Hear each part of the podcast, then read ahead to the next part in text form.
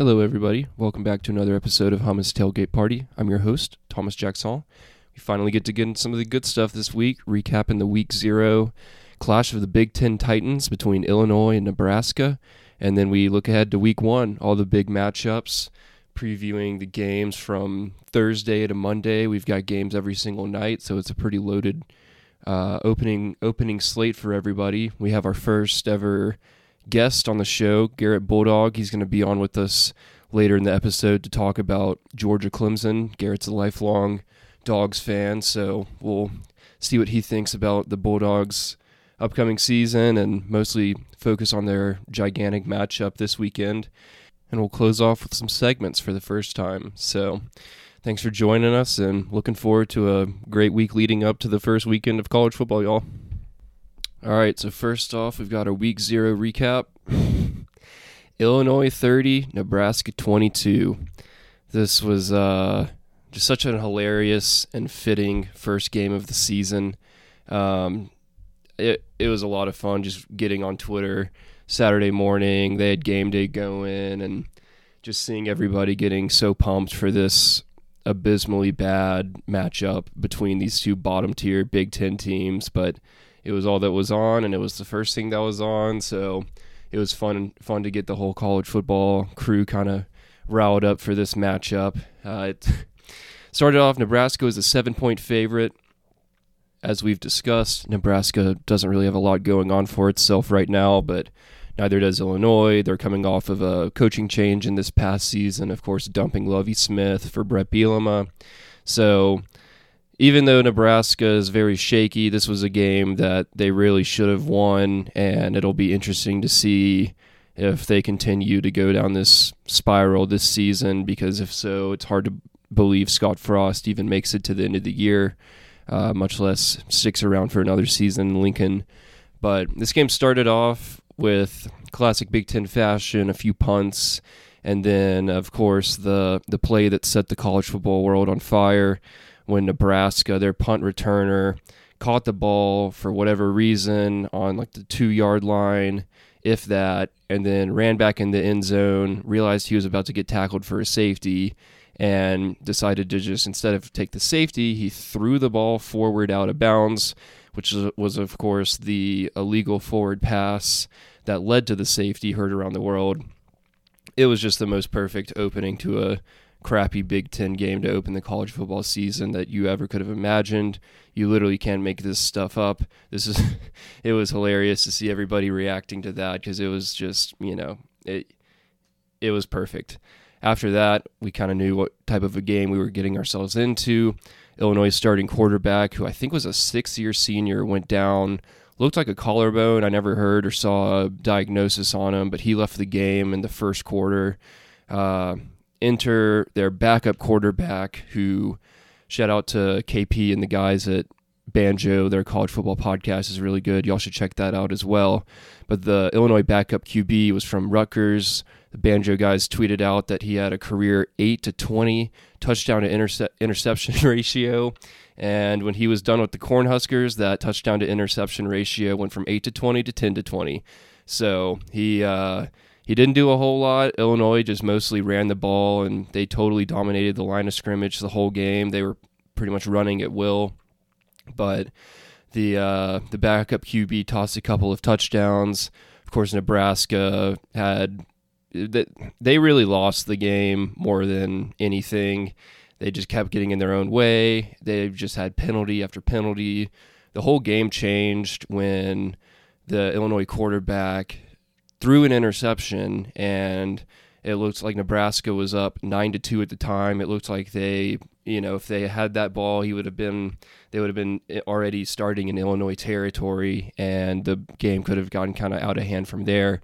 But a roughing the passer and unsportsmanlike penalty call overturned that interception, gave Illinois 30 yards, and of course the automatic first down, to which they went down the field and scored. And after that, Illinois just went on a run. Nebraska tried to rally back a little bit at the end, but too little, too late. Their quarterback, Martinez, he was just having a really brutal time. He fumbled the ball that got returned for a touchdown, and he was just missing wide open guys left and right. He had a couple really good long scramble runs to try to keep Nebraska in the game, but it was just it was not enough, and you know it couldn't have gone any worse for Scott Frost in his first game of the season. Nebraska just looked incredibly undisciplined. That's a direct reflection of the leadership there in Lincoln. If it weren't for all of those penalties that they got time after time, they probably would have won this ball game, even with the stupid turnovers and missed PATs and whatnot. So it was a disaster for them. We'll get more into the Scott Frost hot seat discussion later on. We've got a segment focusing on the coaches every week that are most likely to get canned at some point this season or at the end. So Scott Frost is shockingly moved to the top of that list very quickly. And don't want to focus on Nebraska. Illinois deserves a lot of credit. They came out, they played a good game, even with their starting quarterback probably out for the season. Don't want to speculate, but it looks like a collarbone. So that's a really brutal blow, but they were able to run the ball. They played pretty sound football, and Brett Bielema starts 1-0 back in the Big Ten. So it'll be interesting to see how Illinois fares for the rest of the year. After that, UCLA pounded Hawaii 44-10. By the time I even turned the channel over from the Big Ten game over to UCLA, I think they were already up by 3 or 4 touchdowns, so I didn't really pay too much attention to that. It sounded like they were running the ball really well, but hard to tell if they were just that much bigger and more physical than Hawaii. Then it was not a great game, and we didn't really have any games at night last night of Power 5 teams. So tuned out after the Nebraska game for the most part, but it was nice to have just a couple games to get our feet wet and get ready for the big week next week. So what we're going to do for the week one preview and all the previews going forward, I'm going to look at all of the notable games in chronological order. So we'll start on Thursday night, work our way all the way to the weekend finale on Monday. And then after that, we'll go into some segments, talk about some games that I'm looking forward to watching, talk about some games that might not be the headliners for the weekend, but are still going to be really quality matchups. We'll talk about our continuously updated coaching hot seat list and end off with a little recipe for the people, something to cook on game day. And the interview with Garrett Bulldog will be in the middle of that too once we get to the Georgia Clemson game. So starting off on Thursday, we've got Boise State traveling to Central Florida. I didn't realize this, but their stadium is actually called the Bounce House, which is about the most UCF thing I've ever heard. Of course, this is Gus Malzahn's first game there at UCF. They're a 6-point favorite last time I checked over the Broncos. I'm going to be announcing all of the times for these games in Central because I know that's where most of my listeners are right now. So if I get them confused with, not if, but when I get Central confused with Mountain Time at various points throughout the season, that's probably what's happening. So I'm going to try to stick with Central just because that's a nice local spot for everybody. So the Boise State UCF game is at 6 Central. That should be a pretty entertaining one. Both of those teams, despite having new coaches, should be pretty good. I know UCF should have a pretty explosive offense with their quarterback, and since he's experienced, it'll be interesting to see how he works in Gus's system. So generally guys that have transferred into his system and come in with some experience and development prior to being plugged into that weird offense have played a lot better than those who have been brought up in it their entire career. So I think UCF should be pretty good. Boise State should be pretty good. They're the favorites to win the Mountain West. So that should be a fun game to watch starting at 6 Central. And then at 7 is Ohio State at Minnesota. Ohio State's about a 2-touchdown favorite there. Minnesota's offense should be pretty good, and their defense last year was their really weakness. They have 8 incoming transfers on defense, so that'll help. It's just a question of, will they mesh instantly enough to slow down the weapons that Ohio State has, especially a receiver. We've talked about Ohio State's quarterback, C.J. Stroud, making his first start, so should be lots of new faces in this game. Kind of the young quarterback against experience, but new defense, so I think this probably be a pretty high-scoring game. Should be entertaining if Minnesota can stick around and throw some points up on the board. So I don't know if it'll be particularly close for the whole four quarters, but they might make it interesting for a little bit. But Ohio State, you know, should be able to pull away, win decently easy with all of their talent. Moving on to Friday night, pretty interesting matchup. UNC travels to Virginia Tech. This game's got a pretty smelly line. It's 5.5 points. UNC the favorite, of course, which seems very low. We're going to be talking a lot about Virginia Tech's coach, Justin Fuente, on the hot seat list throughout the season. They've got a really tough schedule, and things could easily go downhill quickly in Blacksburg. But I don't know, with the line being so small, less than a touchdown for the number 10 UNC, who we've talked about, they have tons of high hopes in the ACC and beyond.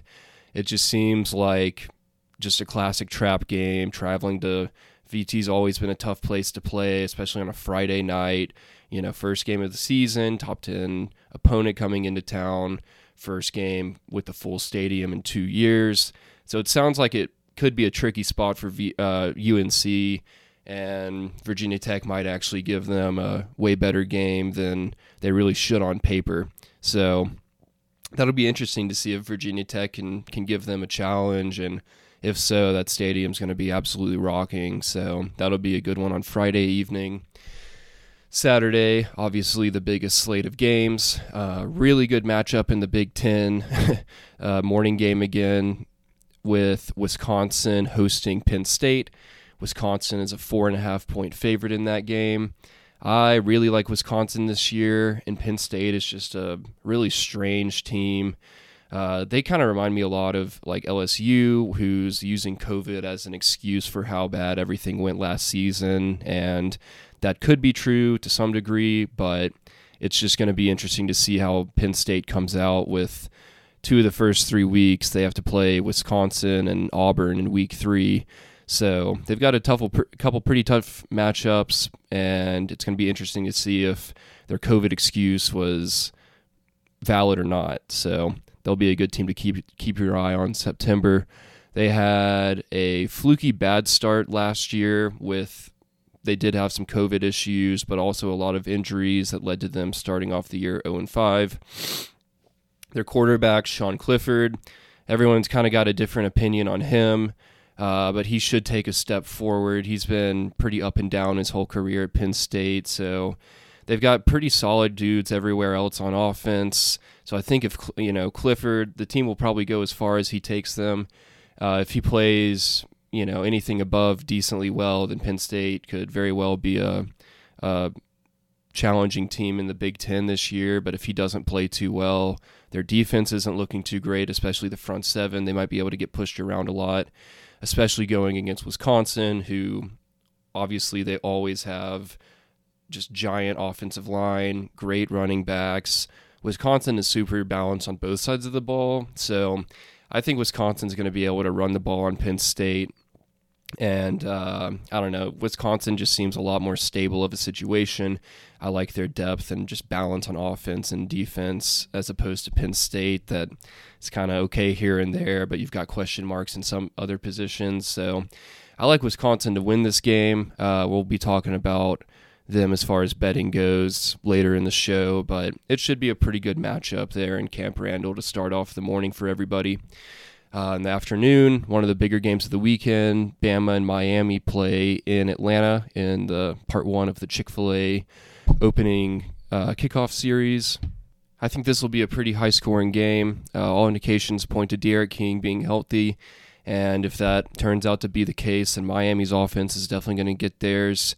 Bama's always had trouble with quarterbacks like him, so if he's 100% or close enough to it, then he'll definitely give the much improved Bama defense some problems.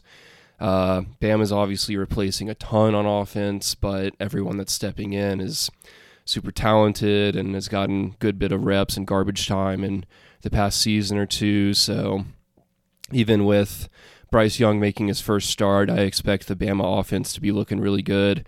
especially against that Miami defense. Just it's never been good, as good as it should be. So I think it'll be a pretty fun, high-scoring matchup with Bama Miami.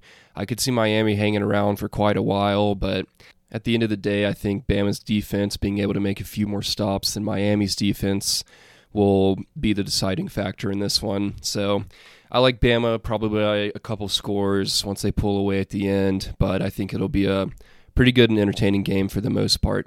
Next up that afternoon, we've got another weird matchup with a weird spread. Texas is hosting Louisiana, the Ragin' Cajuns, in Austin, and Texas is only a 9-point favorite on that one, which is usually not what you would see with school with the brand and tradition of Texas hosting a little group of five team. But this Louisiana team made a lot of noise last year. Of course, they upset Iowa State in week one of the 2020 season. Everybody thought it was a really embarrassing start for Iowa State. Turns out Louisiana was just really, really good. So they the Cyclones realized it wasn't too bad of a loss as Louisiana kept winning as the season went on. It's a tough start for Sark, especially when this type of team was probably scheduled 5 or 10 years ago and thought to be a cupcake, and that's certainly not the case. Texas is going to have to play really, really well to beat this Louisiana team. So I think that the fact that Louisiana was so good and pulled off the Iowa State upset last year actually helps Texas, because this team should not be sneaking up on anybody this year like they were able to last year.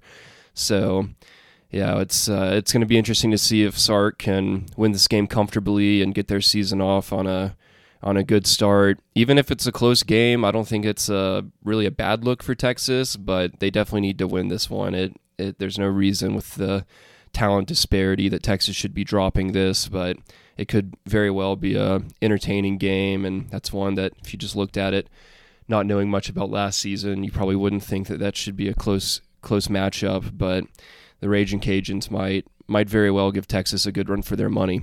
Next up, we've got the game of the weekend, possibly the game of the regular season, depending on how a couple other matchups shake out down the line. Georgia and Clemson are playing in Charlotte in the Panther Stadium. This one kicks off at 6:30 Central Time. Clemson's about a 3.5-point favorite right now over the Dogs. And speaking of Dogs, we've got Garrett Bulldog coming on the show, our first ever guest. So thanks for Garrett. Here we are talking about the matchup in Georgia's season. All right, well, let's get into it. So Georgia is ranked, got number 5 right here, playing number 3 Clemson on Saturday in primetime. Biggest season opener since probably the Bama FSU game in 2017. I was at that one. I think we were number 1 and they were number 3. The game didn't quite live up to the hype because we were kind of pulling ahead, and then their quarterback ended up getting injured in the second half, and they kind of spiraled down from there. But this Georgia-Clemson game, as long as there's no freak injuries like that, it should be everything it's kind of built out to be. So for those of you who don't know who Garrett is, he's been one of my good friends for a long time. He's been a Bulldogs fan his whole life. So Garrett, why don't you go ahead, and we'll get into more of the nitty gritty on the actual game coming up here in a little bit. But when it comes to just kind of the Kirby era, this upcoming season, all the weird quarterback stuff, kind of through last season leading up to where you are now, what are your expectations for Georgia? What do you think would be a successful season, and at what point would you consider it a failure, I guess, is right what I'm getting at here. Yeah. So hey everyone, last name's Bulldog. That's a big part of the fanship. No, I'm kidding. Very coincidental. Yeah. Yeah. Very coincidental. But I think when you talk about specifically right now, I feel like the expectations for the team are national championship or bust. I feel like that's almost been the headline for the past now going almost 4 or 5 years. And I think the Kirby era, to me, I feel like people look at statistics and they compare him to Mark Richt, especially in his first 5 seasons. And they'd be like, Kirby hasn't necessarily pushed pushed too far above the mark. But to me, I feel like there is a culture change that has come with Kirby. And I think the even beyond kind of, say, the overall record comparisons and statistic comparisons, I feel like his recruiting classes, the culture, the team, and the expectations, to me, the expectations have just grown immensely. And that's where you get to kind of that national championship or bust mentality that we've had for the past few years. And this year, that's really driven by, I think, the final, we finally gotten to a point where Georgia, quote unquote, has a quarterback. And so there's a lot of hype around JT Daniels and the offense and Todd Monken coming out of 2020. I think in 2020, without having a spring with COVID, I feel like that reduced some of the expectations, and people look at it as almost kind of like a null year. And so I feel like there's this expectation that now, finally, this is when the offense finally starts to perform. And of course, people look to Alabama of last year, they look to LSU of 2019, and that's what they want.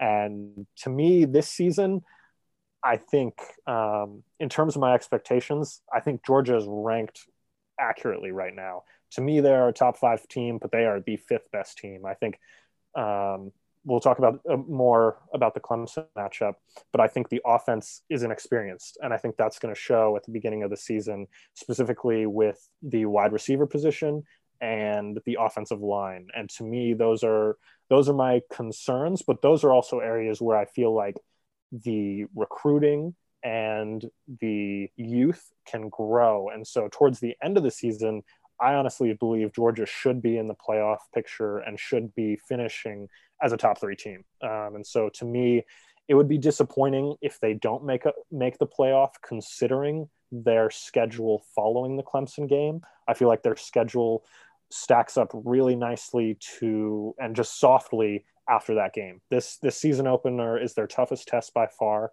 I think when you look at matchups against, really their next toughest matchups to me could be a Kentucky team that might have a pretty strong record when they meet in October. And then of course you always look at the Georgia-Florida matchup in Jacksonville at the end of October. And to me, there's a lot of hype around Emory Jones, but I don't believe he's there quite yet, and he's just untested. And to me, Georgia should still get past Florida. And if my expectation would be an 11-1 finish, and would be a I think the expectation at that point, depending on the rest of the league, would be that they need to win the SEC championship.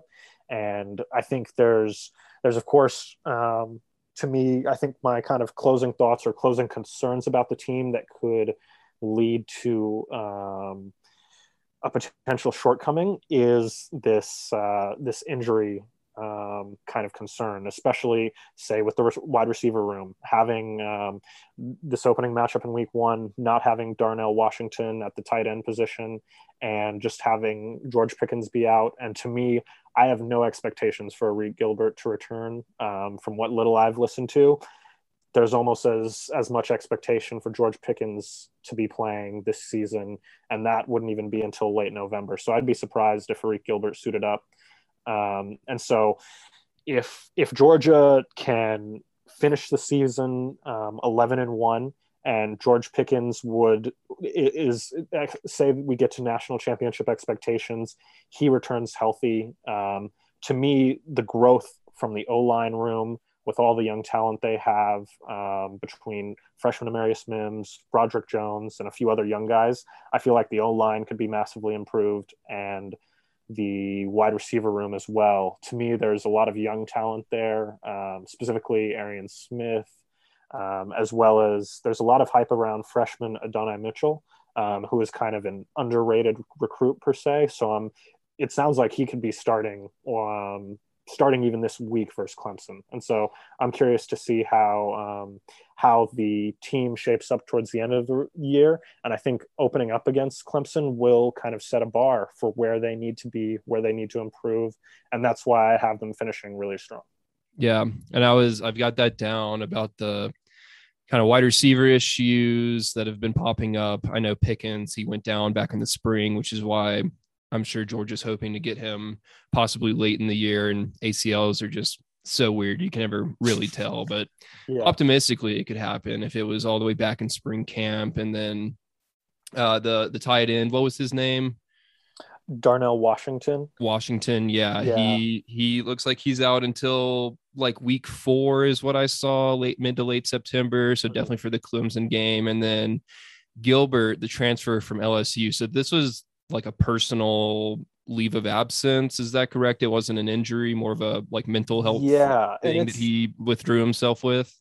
To me, it's what's been strange that I don't like. And to me, I think they're respectively, if it's a mental health thing, I understand that they wouldn't be touching on that. And Kirby Smart in his most recent press conference, he kind of said, and to me, this could just be kind of coach phrasing, but he said, we hope he returns to good health. And it's like, I don't think he's physically injured.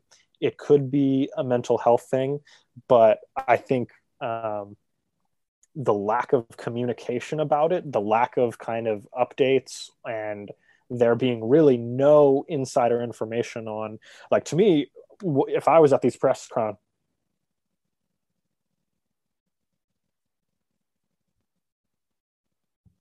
he be even practicing come the end of the season, and there's just been kind of no updates. So that's where, to me, my are very low for this season.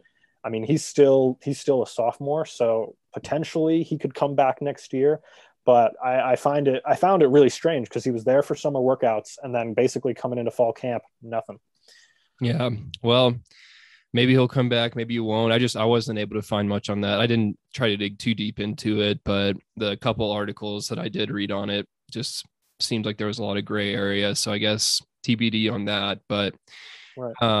So you kind of already answered my question. I was just going to ask how you felt about that. So that might be a challenge early in the season. But again, with Georgia having such good recruiting classes ever since Kirby's gotten there, you know, even though I know Pickens is the biggest loss, and Gilbert was probably expected to carry a good bit of the load, especially with Pickens out himself, but you've still got to have studs, even if they're young and unexperienced, like you're saying, by the end of the season, if they can, you know, whatever happens in the Clemson game, the rest of the schedule I checked, and y'all's crossover SEC West team is Arkansas. Obviously, outside of Clemson, the non-conference should be all wins, with Georgia Tech not being any good.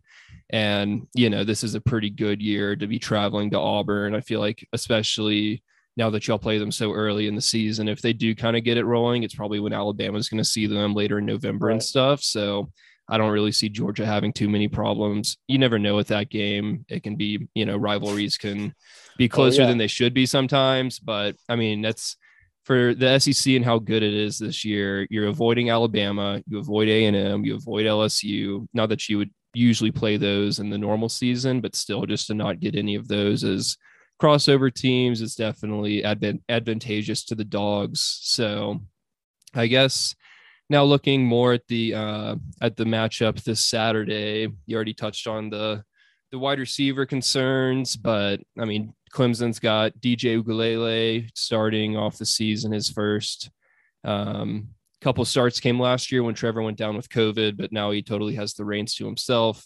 They are expecting Justin Ross back. Everything that I've heard says that he'll be returning after he missed last year with the spinal fusion diagnosis.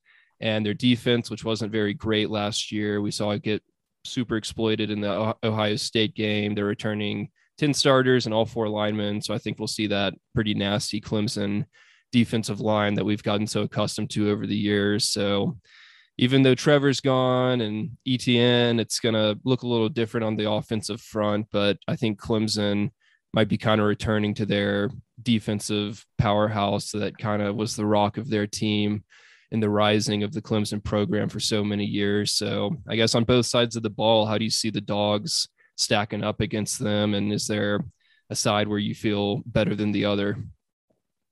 Right. I think the defenses are very comparable in some sense.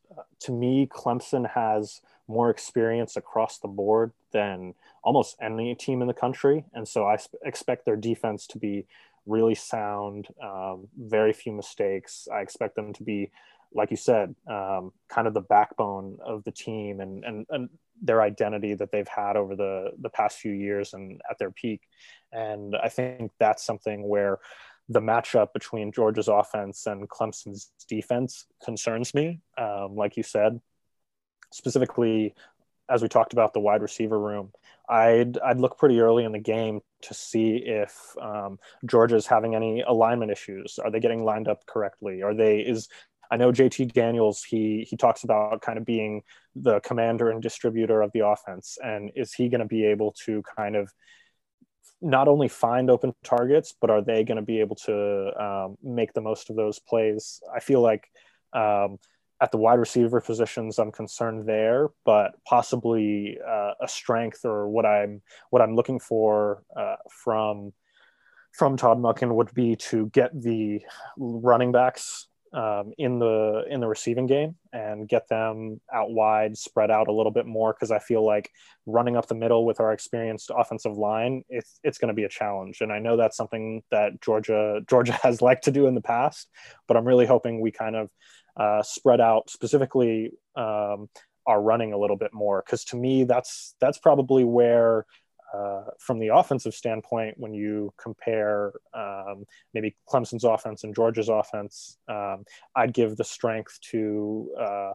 Georgia as the running back room. To me, they have probably the deepest running back room in the nation, just in terms of 4 and 5 deep, that I feel like could go out and be starting running backs across the league. And so I'd look for, can they get two running back sets that could possibly confuse or take advantage of some of the linebackers. I know Clemson's strength is kind of their linebacking core as well as that defensive line, but if they can kind of get outside of the lines and try and get the ball more outside, that's something that I feel like Georgia should look to do to kind of wear down or possibly take advantage of that rock solid defense.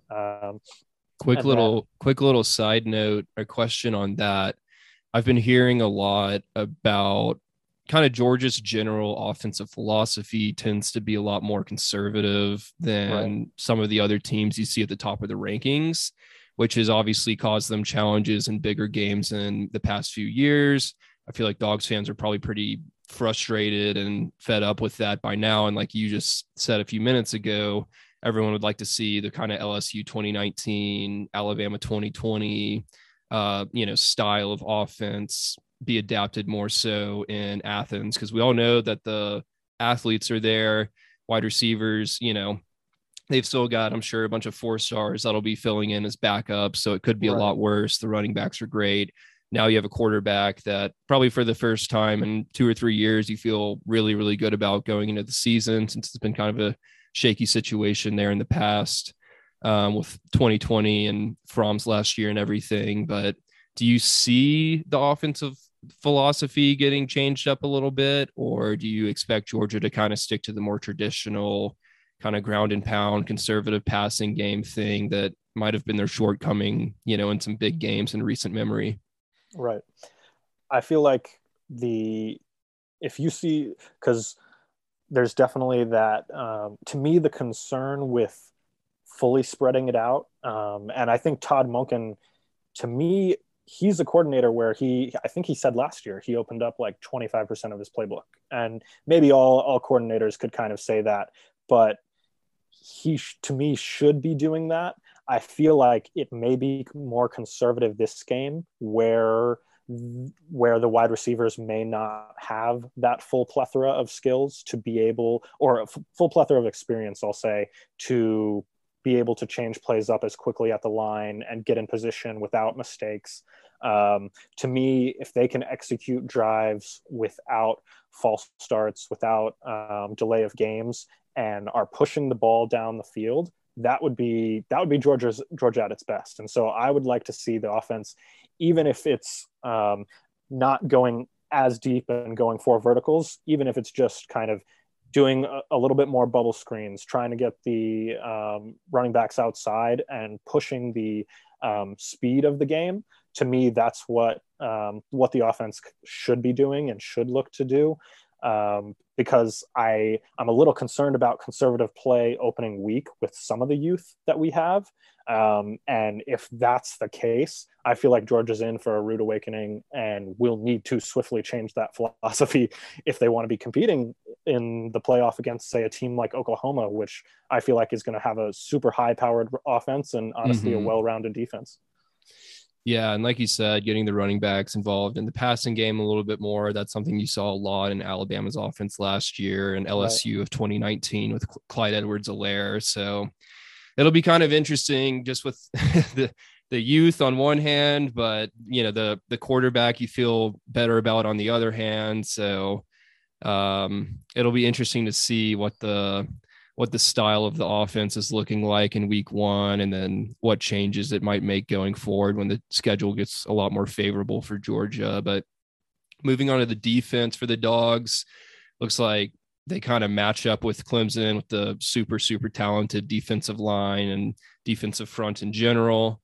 I mean, I don't know about, it looks like on my notes, I've got the backfield might not be as strong as the front seven for the Dogs. So is that a matter of experience or just talent in general, or what do you think? What are your strengths and concerns for the Dogs D?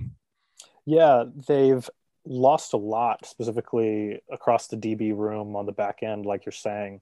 I think we had 4 or 5 guys drafted last season across the back end that I feel like were really strengths of that defense. And so there's a few guys, Amir Speed, Latavius Brini, that I feel they're 4-year and 5th-year guys that haven't really pushed the starter position. So I'm curious to see if those years of practice, can they kind of pay off and can they be ready to perform? Because I feel like they're going to be guys that are called upon early. Amir Speed, he's a 6'3" corner. And when you look at the matchups against Clemson's wide receivers, which across the board are kind of 6'3" and above, they have some big wide receivers. I feel like that the size of our DBs could be a strength, but I'm concerned about their lack of experience. I know another transfer that we had that was highly touted was Tykee Smith. He was somebody who I was looking at playing the star position that I feel like would really be able to help shut down kind of Clemson's run game, as well as just give some experience across that DB room. And so I'm curious if, I think Latavius Brini will be filling that position this week. And I want to see, he stepped up in the Cincinnati game at the end of the season, but I want to see if he can really do it against the big boys of Clemson. And that's definitely a concern. I feel like the front seven is going to help strengthen a lot of the team. I feel like when you look at, I would be very confident in Georgia's run defense, especially up the middle. If Clemson is able to get their running backs outside and almost apply the philosophy I was talking about that Georgia should be doing, I feel like that's where it's going to be called. Those corners and DBs are going to be called upon to get off their blocks, make open field tackles. And if they can do that, then I feel like Georgia has a good chance to slow down Clemson. But they really need to attack and be physical on the front lines, because I think their weakness is the deep ball. Their weakness is deep threats. And I know DJ has a big arm. He's extremely talented. And even though he's a little bit more experienced, I think he's going to play really well. Statistically, I'd look, if Georgia can hold DJ to under 300, under 250 yards passing, I'd feel pretty good about the offense, because I feel like they can keep the run game down. But if they're struggling to protect the pass, then I feel like that's going to open up the run a little bit for Clemson even. But I'd look for, to me, some key members of the defense would be, of course, Jordan Davis in the center. I feel like we got the interior line I'm really excited about. Jordan Davis, as well as, I think it's Julian Rochester who's returning. And also, I'm trying to think of one of the freshmen, but on the exterior ends of the line, it's Nolan Smith and Adam Anderson, who I think a lot of players, of course, are confident, but Adam Anderson in his press conference, he was like, yeah, I'd like to push for 20 sacks this season. And I'm like, get out of here. Probably sounds good to you. Yeah. Right. But no, we'll see how they stack up, but they need to get pressure on DJ early, and hopefully the D line can help ease the DBs up a little bit by shortening the amount of time he has in the pocket. Yeah. Well, it's going to be a great matchup on both sides of the ball. Do you have a final score prediction for us?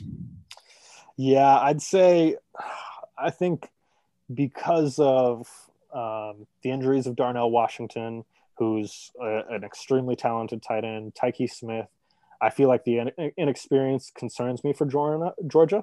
And I'd give Clemson the edge, and I'd say, yeah, I'd give them a 31-28 win over the Dogs this week.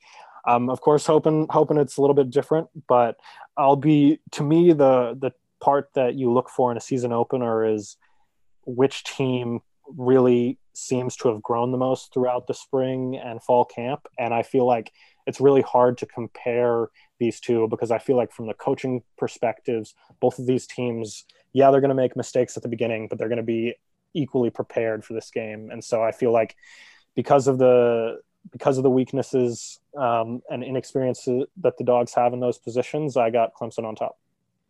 Well, with Georgia's schedule after Clemson, I think everybody is expecting the Dogs to get 11 wins minimum.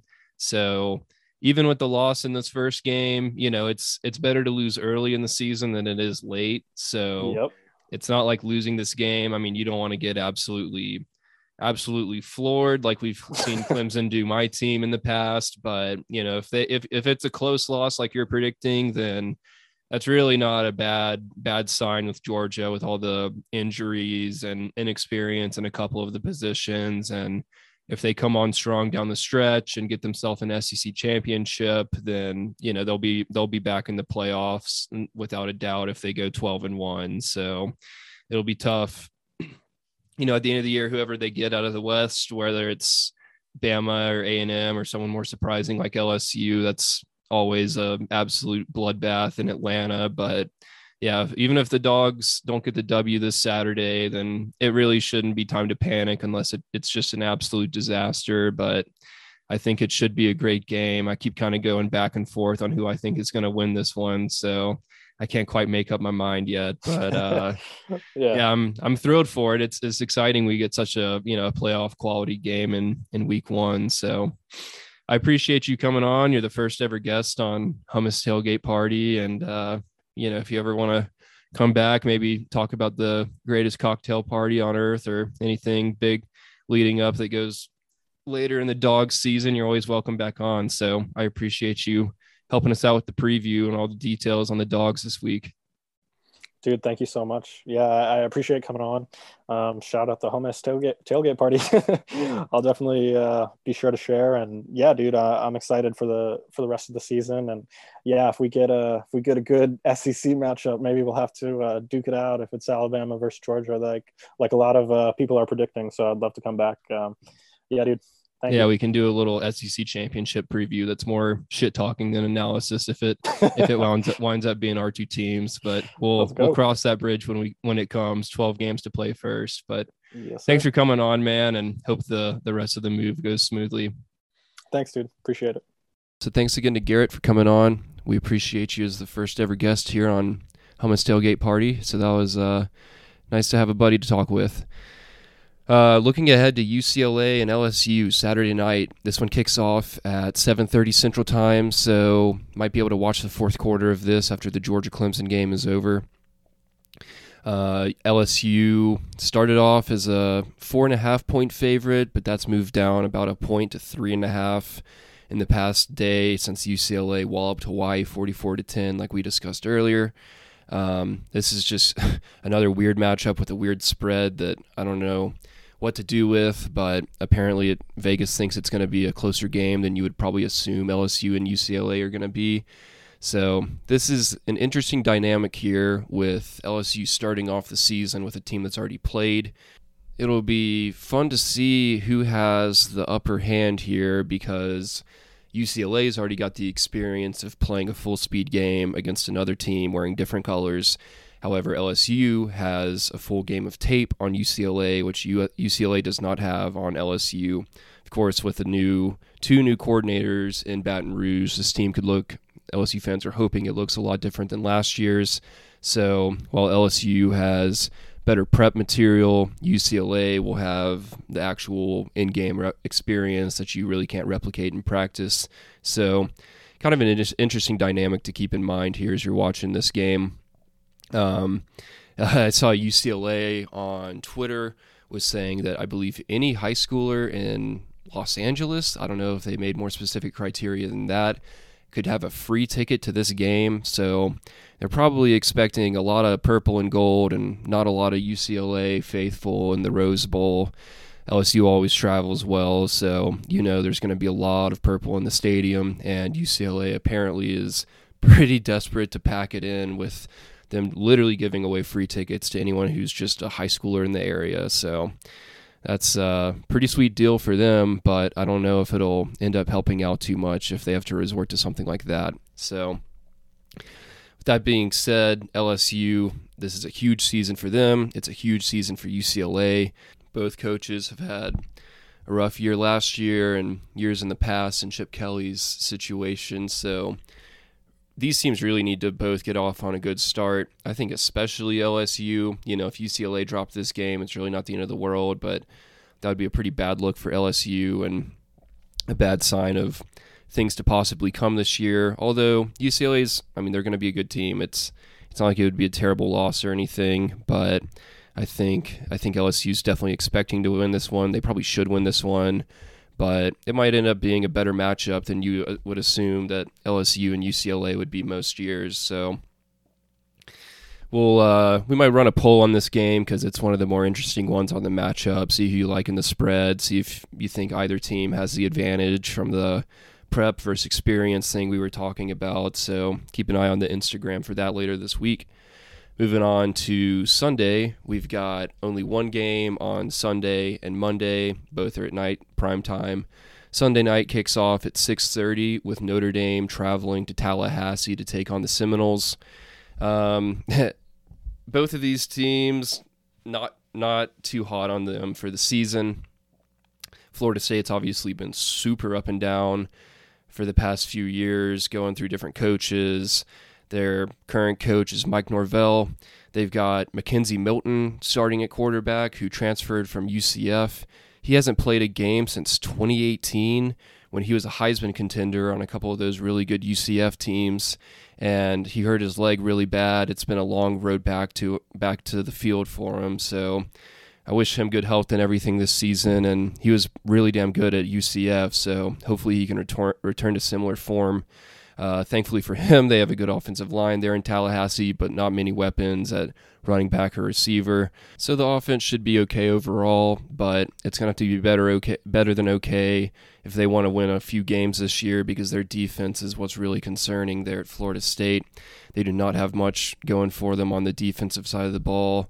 On the bright side, at this point, the roster is finally pretty much ridden of players that initially went to Florida State to play for Jimbo or Willie Taggart. They just had a lot of purging to do. You know, there were guys on the team last year that had probably been under three head coaches. So you get some chemistry issues when you get guys from all different regimes in the locker room. So at this point, it's Mike Norvell's team. COVID made it super easy for anyone who wanted to get out, and, you know, anybody who wanted to get in. So I'm excited to see how Milton does. Hopefully he has good health and a good season, because, you know, Florida State's been so down and out the past few years. It'd be fun to have them back, at least at a respectable level. They play Notre Dame, preseason number 9. I think they're grossly overranked just because of their name and brand. Classic. They lost a ton of players from last year. Of course, they made it to the Rose Bowl, where they got spanked pretty good by Alabama. They weren't very competitive in that, but they did have a really good regular season playing in the ACC temporarily because of COVID. They only have 2 returning starters on offense and only 6 coming back on defense. You remember from an episode or 2 ago, we discussed how because of the COVID rules with the super seniors and transferring, a lot of teams have a lot of guys coming back just across the board. This might be the most experienced and deep rosters we've ever seen in college football. So everybody generally has a lot of guys coming back. So Notre Dame is one of the few teams where you really can't say that. They only have 8 starters returning, and only 2 of those are on offense. They have Jack Cohn, the QB, coming from Wisconsin to replace Ian Book. They have a pretty solid offensive line, good talent at tight ends and running backs, iffy wide receivers that I don't know how they'll hold up against good competition. But, you know, even though they have solid talent because they're Notre Dame, it's just a very inexperienced offense. Their defense should be pretty good, but they're replacing 5 starters and their defensive coordinator. Clark Lee went to Vandy, and Marcus Freeman is coming in from Cincinnati.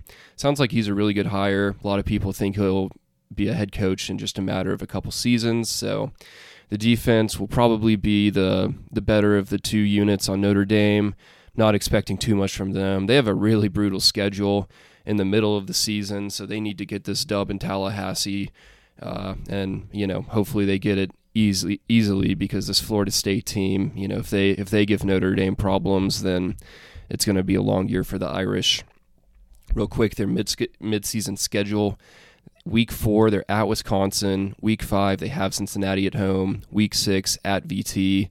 Then they're off. Then they play USC and UNC back-to-back. So Notre Dame really needs to rack up the wins, I guess, the first 3 weeks until they go to Camp Randall, probably like Wisconsin in that game just early on. But, yeah, that'll be an interesting matchup with Jack Cohn returning to Wisconsin. So Notre Dame, overranked, not surprising. You know, with how hard their schedule is and how much they lost, I could see them, you know, probably getting to 8, maybe 9 wins if things go really well this season. But I don't think the Irish are serious playoff contenders this year.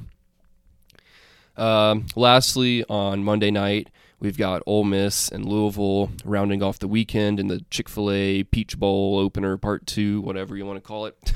So Bama and Miami are also playing in Atlanta, so this game will be a couple days later there in the Falcon Stadium. Ole Miss right now is about a 9.5-point favorite. This game's set to kick off at 7 o'clock Central Time. Like I've said in the season preview episode, I'm really big on Ole Miss. I think their offense is going to be an absolute force to be reckoned with. Their defense, not going to be great, might be good, we'll see. But they're getting a lot of help from transfers, which they needed desperately because last year it was just so bad. So I think Ole Miss is going to put up a ton of points. Louisville is a team that I am super low on this year. It's just a weird situation there. Scott Satterfield was rumored to be talking with South Carolina about taking their job this offseason. He ended up writing an apology note to the fans for expressing interest in that job, I guess. Seems like some really weird off-the-field chemistry with him. They've got a ton of players and coaches that have left, transferred away in the offseason. 2 players opted out in the middle of last season. Never a good sign. Many of them left for the draft or just straight up transferred to a different program. 4 coaches left for other roles. I think Louisville will be lucky if they get to a bowl game this year. So with all that being said, I think Ole Miss should win this game pretty easily. It'll be interesting to see how Ole Miss's defense holds up against a very, you know, average at best Louisville offense. This should be a good game for them to get their feet wet and play together as a unit in a game for the first time. So I was looking at the Ole Miss spread, possibly the team total. I'm interested to see what that ends up being because with their defense being so unknown and god-awful last year, I don't know if I want to touch the spread in case Louisville gets some garbage time points, but Ole Miss team total could be a good play. So if I end up thinking that's a move, I'll tweet it out or something later this week, but that's what I'm looking at for now. Now we're going to move on to our first ever segment of segments.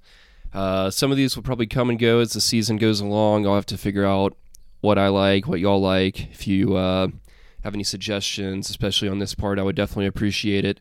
Coming up with names too, I'm open to ideas. I was trying to think of some, and some worked, and some I was just pretty clueless on. So we'll see how all these go. If y'all like anything or don't like anything or have ideas, please feel free to reach out. So, starting off with the hot seat rankings of the week presented by Lee Corso, I'm just going to be probably talking about the, you know, top couple or handful of coaches that I think are from most likely to least likely to get fired, but everybody that makes this list isn't in a great situation with their career. I was planning on having Justin Fuente at Virginia Tech leading the list to start off this week, but events yesterday in the season opener between Nebraska and Illinois obviously changed that. So we'll start off with Scott Frost.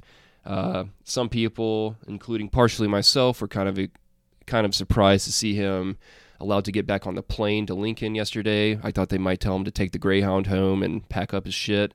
But, yeah, really bad look for him. The team was just poor in every aspect of the game. They were totally undisciplined. Penalties lost them that football game on top of just stupid turnovers, missed field goals, et cetera, et cetera. So, yeah, Scott Frost at this point, it's going to be shocking if they get past this season. They're in Lincoln. I think their win total over-under was like 6 or 6.5, and that was with expectation of winning this first game, not dropping it. So now just to get bowl eligible is going to be probably pretty difficult for the Cornhuskers, and if they don't get to a bowl game this year, you can put your mortgage on Scott Frost being gone. So at this point, don't know if he'll even make it through the season. We'll just have to see how Nebraska fares going forward, but pretty much worst case scenario for the Frost administration there in Nebraska. At number 2 on the list, we get to Justin Fuente. I didn't realize this when I was talking about him in the last episode, but much like Clay Helton, Virginia Tech also had a press conference at the end of last year announcing that Justin Fuente was not being fired, which is just, you know, one of the worst signs you can see, and there's nothing more sure that a coach will probably get fired soon if they have a press conference at the end of the season announcing that he wasn't fired. So they have a super hard start to the season with UNC that we already talked about on Friday night, and then in the next 4 weeks after this game, they have Miami and Notre Dame. Both games they will probably lose handily, so it could be a mid-season firing there in Virginia Tech as well. Hokies aren't getting helped out by their schedule at all, but it's probably time for a new administration there in Blacksburg. Next, we have Matt Wells from Texas Tech. We talked about him briefly in the last episode. I think he's safe for now. It's only been a couple seasons there, but they have had a lot of transfers and just seems like bad chemistry and off-the-field vibes for Texas Tech. So I don't know if they're going to make it very far. Their win total was like 4.5 games, so making it to a bowl game would be a big accomplishment. If that doesn't happen, I don't know if they'll sign up for another season, but we'll have to see how Texas Tech fares against their out-of-conference schedule. If they can bag all those games and pull off a couple upsets in the Big 12, then they might get a fourth year. We'll have to see. So those are the top 3. This will obviously change a lot. People come on and off as the season goes along, but we'll keep track of it every week. The guys that I'm looking at, a little bit bigger names that are safe for now, but I'm going to be watching very closely this season: Jim Harbaugh, Clay Helton, and Ed Orgeron, which I think I touched on briefly in the last episode as well. But you know, if they drop this first game against UCLA, they're just the schedule in the SEC West and their crossover game being Florida is pretty brutal. So if things go south in Baton Rouge, I don't think Edo's going to get fired this year, even if they have a 7-5 season, but he will be firmly on the hot seat afterwards if they don't get a good at least 8 or 9 wins in this year, because last year was just abysmal. Interestingly, outside of Edo, which is more me projecting and speculative, but there's probably not going to be any SEC coaches fired at all this year, which is really unusual in the most cutthroat league. But all the guys are basically new hires. There were 4 of them in the SEC this season, or on year 2, or firmly established in their program, and there's 0 shot of them going anywhere as far as getting fired goes. So it'll probably be the case that for the first time in a while, no SEC coaches were fired. Of course, everyone thought that might happen last year with COVID and financial concerns, and nope. collectively four teams are paying tens of millions of dollars on buyouts. So the SEC remains the most cutthroat, but probably not this year with the coaches. What I'm watching, next segment, this is just going to be one game that I'm most looking forward to watching in each time slot of the day. Obviously, a lot of the Saturday games we talked about will overlap with each other, so you'll be flipping channels back and forth, watching it on a second TV or laptop or whatever. But these are my three games, morning, afternoon, and night, that I'm going to do every week that I think are the best in their time slots. In the morning this Saturday, I'm looking forward to watching Penn State at Wisconsin. That starts at 11 Central in the afternoon. Obviously for me, the Bama game, but with the Texas-Louisiana matchup, if the Bama game gets out of hand or anything, then they start an hour later, so you could flip over to that. Those games start at 2:30 for Bama and 3:30 for Texas. In the evening, obviously Georgia Clemson, same situation with LSU and UCLA being right after them, but Georgia Clemson is clearly the gem of this week and possibly the whole regular season, so that's going to be an absolute classic playoff quality matchup if things go as planned. Fortunately, I actually will not be watching this game that I am so hyped up for and everyone's been talking about for months and months and months. The Fish from Vermont are in my hometown here, so I'll be seeing them on Saturday night. Probably going to record that Georgia Clemson game, rewatch the second half if it's a good one when I get home. The game of the week, obviously Georgia Clemson. Don't need to hit on that again. The non-ranked game of the week, I like West Virginia hosting Maryland. Both of these teams are pretty interesting. I'm pretty high on Maryland this year. They're not going to be great by any means, but I think they could take a step forward. I am a little biased on this one because they're just stocked full of former Alabama assistant coaches and obviously Tua's little brother's their quarterback. So I think that Mike Loxley's team and Dan Enos being the offensive coordinator, they're going to try to recreate a lot of those great offenses we saw in Tuscaloosa. So I trust them. They're a good coaching staff, and Loxley has been recruiting really well there. So I think with the more talent, and they get some help back on defense, so they should be improved from last year with a little more experience. West Virginia, they're a solid team on offense. Their quarterback's all right. I don't think it's anything special to write home about, but they did lose a lot on defense from last year, so I'm expecting Maryland to be able to put a good amount of points on the board. Maryland's actually a 3-point dog, but I think I like them in this game, so that'll be a pretty good one. It's at 2:30 Central, so kind of smack dab there in the middle of the afternoon slate. But I think it'll be an interesting one to keep an eye on, keep on the second TV, whatever. It might have a good ending. Moving along to our Pac-12 After Dark game of the week. Who doesn't love a good late night Pac-12 West Coast barn burner? It's actually a good one this week. Nevada is going to Berkeley to play Cal. I really like both of these teams this year individually, so this is kind of a hard game to evaluate. Cal, I just like everything I'm hearing from them. Their head coach, Justin Wilcox, seems to have done a really good job building that team up. They get 10 super seniors back, and just a lot around the board are returning for the Bears. They should have a good defense. This is their quarterback, Chase Garber's fourth year as their starting quarterback, and they've got good depth across the line and all the skill positions, so I think Cal is going to be a sneaky good team this year. I think they're one of these teams that could start the season unranked and end up in the top 25. And while I don't think they're on Oregon or Washington's level there in the Pac-12 North, I think they'll be a really pesky underdog in some of these other Pac-12 teams that we've talked about sides. So they're hosting Nevada. They had a 7-2 2020 season, and they're returning 19 on that roster. Their offense is going to ball out. Sounds like a classic, just high-octane West Coast offense.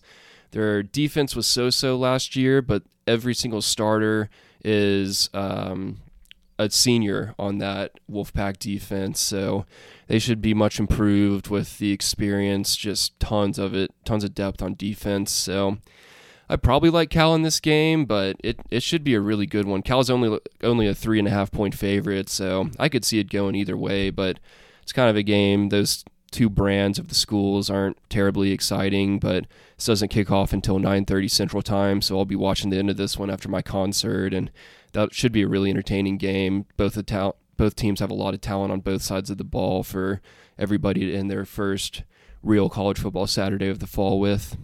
Next, we're going to move on to the best bet segment.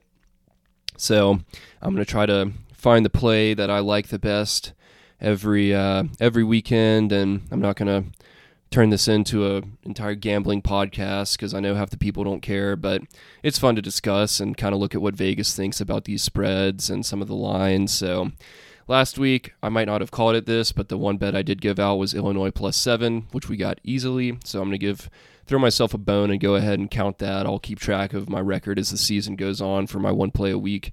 This week, like I said, I'm looking at the Ole Miss team total. It hasn't released yet. I'll post on Twitter, whatever that ends up being, because I think that could definitely be a good play. But I like a Wisconsin Ole Miss moneyline parlay. If you combine those two teams to win, it rounds out to be -114, so basically even odds. I think that's going to be my best bet of the week. If not, then I'll come back and change it on Twitter or whatever. But I like the Wisconsin Ole Miss moneyline parlay. I'm big on both those two teams in general this season, not very big on their opponents. So I think those teams should be able to get the wins and get us that -114 pretty easily. Lastly, I'm going to have a segment called Game Day Grub. It's just whatever I'm planning on cooking this weekend or done in the past. So I'm going to share some recipes with y'all that you can cook on the grill. Most of this stuff will probably be grilled items, although you can cook most of it in the oven as well, and it'll still be pretty dang good. So I'm planning on grilling the roasted buffalo wings recipe from the Traeger app and website. I'll post this on my Twitter and Instagram too. But these roasted buffalo wings are probably the best thing I've ever cooked on my grill. They're super easy, and just time after time, they come out awesome. I really prefer these over wings you get out at a restaurant, because when you buy them from the store, they're so much bigger and meatier. And you can really adjust the heat, toss it as much dry rub or sauce as you please, and it's just way cheaper in general. So I'll take my wings over any of the store or restaurant bought ones that I've had around here, but it's one of the easiest and best things that I make on the grill. So what I do is season the wings before with just any type of general poultry seasoning.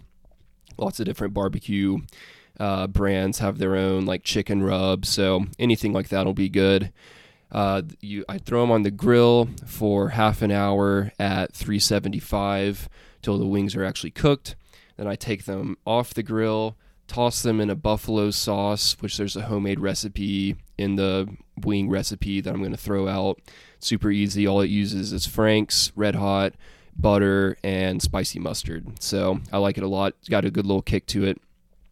You toss the wings in that buffalo sauce. You can also do like Sweet Baby Ray's. I like their pre-made buffalo sauce a lot. So whichever you prefer. And then after they're tossed, you put them back on the grill for about 10 to 15 more minutes just for the sauce to set. And it makes them super crispy on the outside. So this wing recipe is delicious. I'm probably going to be cooking 8 or 10 pounds this weekend because I've got a whole bunch of people coming over for the Bama game. So I'll post some pictures of that too once I get them off the grill. But super easy, delicious. Everybody I've made them for in the past loves them. So that's my game day grub for this week, the Traeger roasted buffalo wings. And just because I'm doing it on a grill doesn't mean you can't do these in the oven as well. I've made some pretty darn good wings in the oven in the past, so don't feel like you have to have a grill to pull this off. The Traeger actually works a lot like an oven, so anything I'm doing on the grill, you can basically do either on the cast iron, on the stove, or in the oven. So these wings would work perfectly well at 375 in the oven too. But yeah, that's the game day grub, and that rounds out the segments for this week. So yeah, I guess that's it for the week one preview. Congrats everybody. We made it. I'm really looking forward to everything and talking to everybody on Twitter and whatnot as the games are happening next Saturday. Bummed I can't see maybe the best game of the whole season, but got to go watch my fish above everything else. So I'll do my due diligence and good recap of the Georgia Clemson game next week after rewatching everything later. This is probably how the pod's going to be going forward, at least for the time being. I'll put out an episode every week that combines the previous week of games recap with the upcoming week of games preview. Probably try to have it out on Tuesdays or Wednesdays, just depending on my schedule. So, yeah, we'll see if it starts to get a little bit too long. We might chop it up and do the recap earlier in the week and the preview later, but I'll just have to play that by ear and see what's working best with my time. I hope everybody enjoys the games. Y'all have a good long Labor Day weekend. We've got 5 straight days of college football coming up, so get ready. It's going to be awesome. Everybody take care. Thanks, y'all.